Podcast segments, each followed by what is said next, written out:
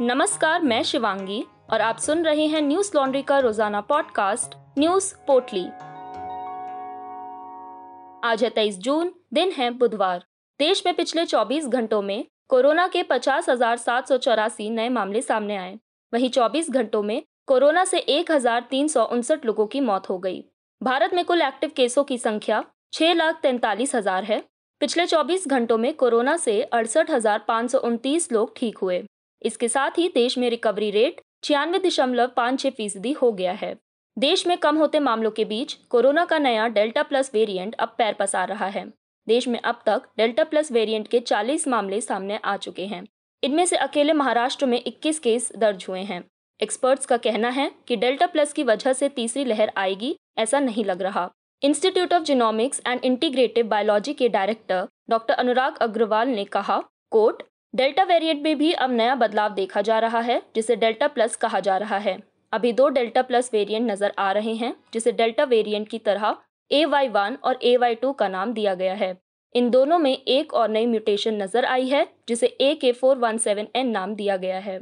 AIIMS में biotechnology department में associate professor doctor Shubhradeep Karmakar ने बताया, कोट, डेल्टा प्लस वेरिएंट किस तरह का रंग दिखाएगा, अभी इस पर कुछ नहीं कहा जा सकता। हर वेरिएंट अलग तरह के क्लिनिकल रिस्पॉन्स के साथ आता है। पिछले वेरिएंट में ऑक्सीजन लेवल घट रहा था लेकिन हम नहीं जानते कि डेल्टा प्लस वेरिएंट में कैसे नतीजे होंगे। अनकोट प्रवर्तन निदेशालय ने बैंकों का पैसा लेकर फरार हुए कारोबारियों पर बड़ी कार्रवाई की है। इसके तहत विजय माल्या नीरव मोदी और मेहुल चौकसी की 9,371 करोड़ की संपत्ति सरकारी बैंकों में जमा कराई गई है। जानकारी के अनुसार तीनों भगौड़े आरोपियों की संपत्ति से बैंकों को हुए नुकसान की भरपाई की जाएगी। एक बयान में परिवर्तन निदेशालय ने कहा कोर्ट पीएमएलए के तहत विजय माल्या नीरव मोदी और मेहुल चोकसी के मामले में न केवल अठारह करोड़ रुपए की संपत्ति जब्त की गई बल्कि 9,371 करोड़ की जब्त संपत्ति का एक हिस्सा भी पीएसबी और केंद्र सरकार को ट्रांसफ़र कर दिया गया है। अनकोट ईडी ने कहा कि विजय माल्या और पीएनबी बैंक धोखाधड़ी मामलों में बैंकों की 40 फ़ीसदी राशि पीएमएलए के तहत जब्त किए गए शेयरों की बिक्री के ज़रिए वसूली गई है। आपको बता दें कि विजय माल्या अभी ब्रिटेन में हैं। किंगफिशर एयरलाइंस के मालिक विजय माल्या ब्रिटेन से भारत प्रत्यर्पण के लिए वहाँ अदालती कार्रवाइयों का सामना कर रहे हैं। साल 2019 में ब्रिटेन के तत्कालीन गृह सचिव ने माल्या के प्रत्यर्पण को मंजूरी दी थी। माल्या 2016 को देश छोड़कर भाग गया था। जिसके बाद माल्या पर कार्रवाई के लिए बैंकों ने डेप्ट रिकवरी ट्रिब्यूनल्स का रुख किया। साल 2019 में माल्या को भगौड़ा आर्थिक अपराधी घोषित किया गया था। वहीं मेहुल चौकसी और नीरव मोदी ने पंजाब नेशनल बैंक में 13,500 करोड़ रुपए की धोखाधड़ी की थी। चौकसी डोमिनिका की जेल में बंद है जबकि नीरव मोदी ब्रिटेन की जेल में सजा काट रहा है। भारत में अमेरिकी कंपनी फाइजर की वैक्सीन सितंबर तक आ सकती है। Biopharma and health care summit में कंपनी के सीईओ एल्बर्ट ने कहा कोट वैक्सीन को भारत में मंजूरी मिलने की प्रक्रिया आखिरी दौर में पहुँच चुकी है। मुझे उम्मीद है कि हम सरकार के साथ जल्द ही एक समझौते को अंतिम रूप देंगे अनकोट इससे पहले फाइजर के अमेरिकी सूत्रों ने बताया कि भारत सरकार और कंपनी के बीच जवाबदेही वाली शर्त पर सहमति नहीं बन पा रही है। कंपनी चाहती है कि वैक्सीन के दुष्प्रभाव होने पर उसकी जवाबदेही ना रहे। नब्बे प्रतिशत एफिकेसी वाली ये वैक्सीन फाइजर ने जर्मनी की फर्म बायोएनटेक के साथ साझेदारी करके बनाई है। भारत सरकार फाइजर की वैक्सीन के लिए एक महीने पहले राज़ी हो गई थी। भारतीय विदेश मंत्री एस जयशंकर ने इसे लेकर अमेरिका में फाइजर के कुछ अफसरों से मुलाकात भी की थी। बता दें, अमेरिकी कंपनी मॉडर्ना से भी इसी मामले पर बातचीत चल रही है। फाइजर के अफसरों के मुताबिक, कंपनी जुलाई में ही टीके देने को तैयार थी लेकिन भारत सरकार ने बात तय होने के बाद भी अब तक कोई लिखित प्रपोजल नहीं दिया है।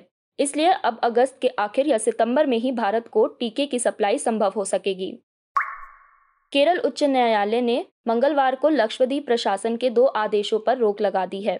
इनमें डेयरी फार्म बंद करने तथा स्कूली बच्चों के लिए मिड डे मील से मांस आहार हटाने के आदेश शामिल थे।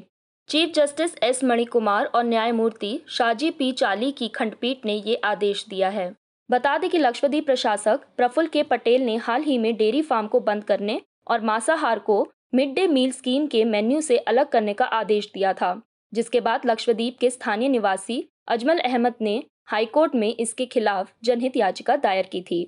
याचिकाकर्ता अजमल अहमद ने आरोप लगाया था कि जब प्रफुल्ल पटेल ने पिछले साल दिसंबर में द्वीप के प्रशासक के रूप में प्रभार संभाला तो उन्होंने सबसे पहले डेयरी फार्म को बंद किया। इसके साथ ही द्वीप वासियों के भोजन संबंधी आदतों पर भी हमला किया। याचिकाकर्ता ने आरोप लगाया कि सरकार अधिकृत डेयरी फार्मों को बंद करने के आदेश के पीछे गुजरात स्थित डेयरी प्रोडक्ट्स को प्रमोट करना है। इस आदेश पर रोक लगाते हुए केरल हाईकोर्ट ने दो सप्ताह के अंदर लक्षद्वीप प्रशासन से जवाब मांगा है। कोर्ट ने लक्षद्वीप प्रशासन से पूछा कि वे क्षेत्र के लोगों के खान पान में क्यों बदलाव करना चाहती है। मंगलवार को जिनेवा में आयोजित संयुक्त राष्ट्र मानवाधिकार परिषद के सत्र में भारत ने पाकिस्तान की तीखी आलोचना की।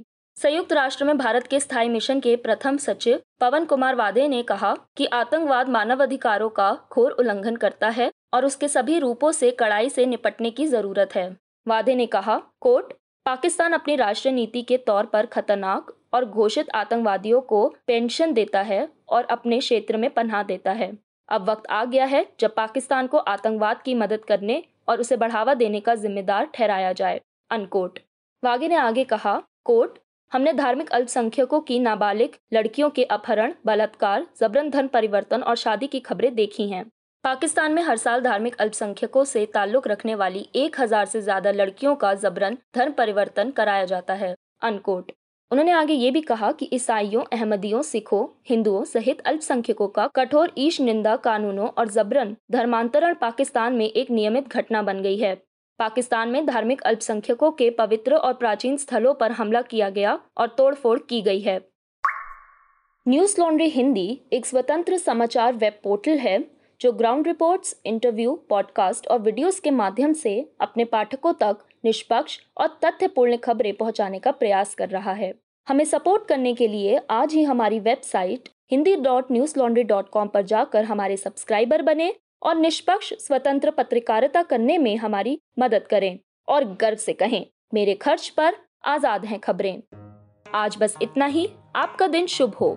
कोरोना प्रोटोकॉल्स का ध्यान रखें। नमस्कार।